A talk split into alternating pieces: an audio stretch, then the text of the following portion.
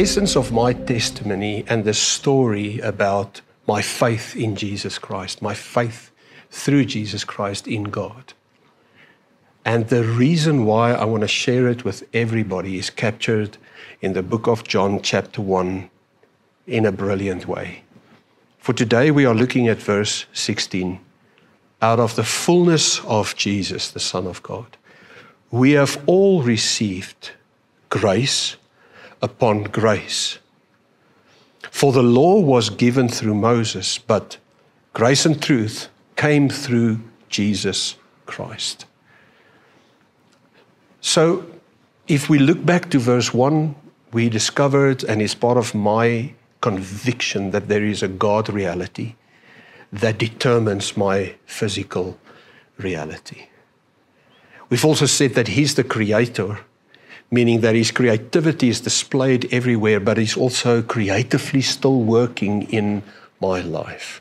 And that gives purpose and meaning to my existence. We've discovered in the book of John that all of that spirit reality became flesh, dwelt amongst us. Jesus made the glory of God visible so that we can see it, understand it, and experience it. And I love now in verse 16 the word fullness. Out of his fullness, we have all received grace. You know, there's something about the God experience that has the word abundance written all over it.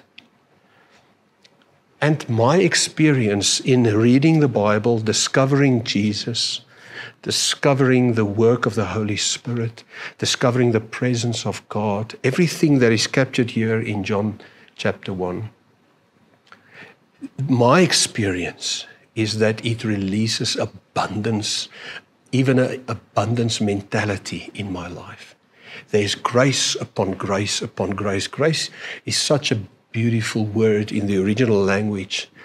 It means that you bring a gift to somebody that they did not work for. It's like when you buy a Christmas present and you wrap it and you make effort, and that person opens it and they are blessed by the content of that gift the grace of God is much more than just a gift. Because the Bible says here, and that's also my testimony, my experience, that the contrast of this was what Moses established in the nation of Israel. The law was given by Moses. We don't have time to really explain this, but I can simply give you the, the, uh, the basic understanding of the difference between grace and the law. Simply, it is a relationship versus ritual, a relationship versus religion. God did not come to give us a religious system. He sent his son Jesus so that he can give us the gift of a connectedness with him, a relationship, a place where I can have conversation, where even my thoughts become a two way conversation. I think and I talk to him, and he would plant thoughts in my mind, and I would experience his grace. In other parts of the Bible, for example, in uh, Titus 2, verse 11, it says that this grace empowers me. And the word empower would would also be the word it trains me. It's like a personal trainer in a gym that comes alongside and facilitates me to build the kind of muscles and the capacity that I did not have on my own.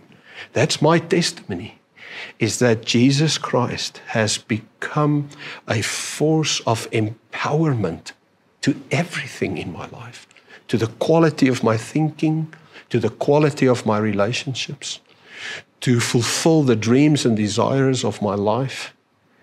He empowers everything about my humanity.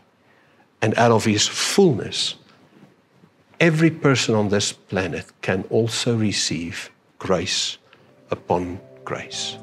Amen.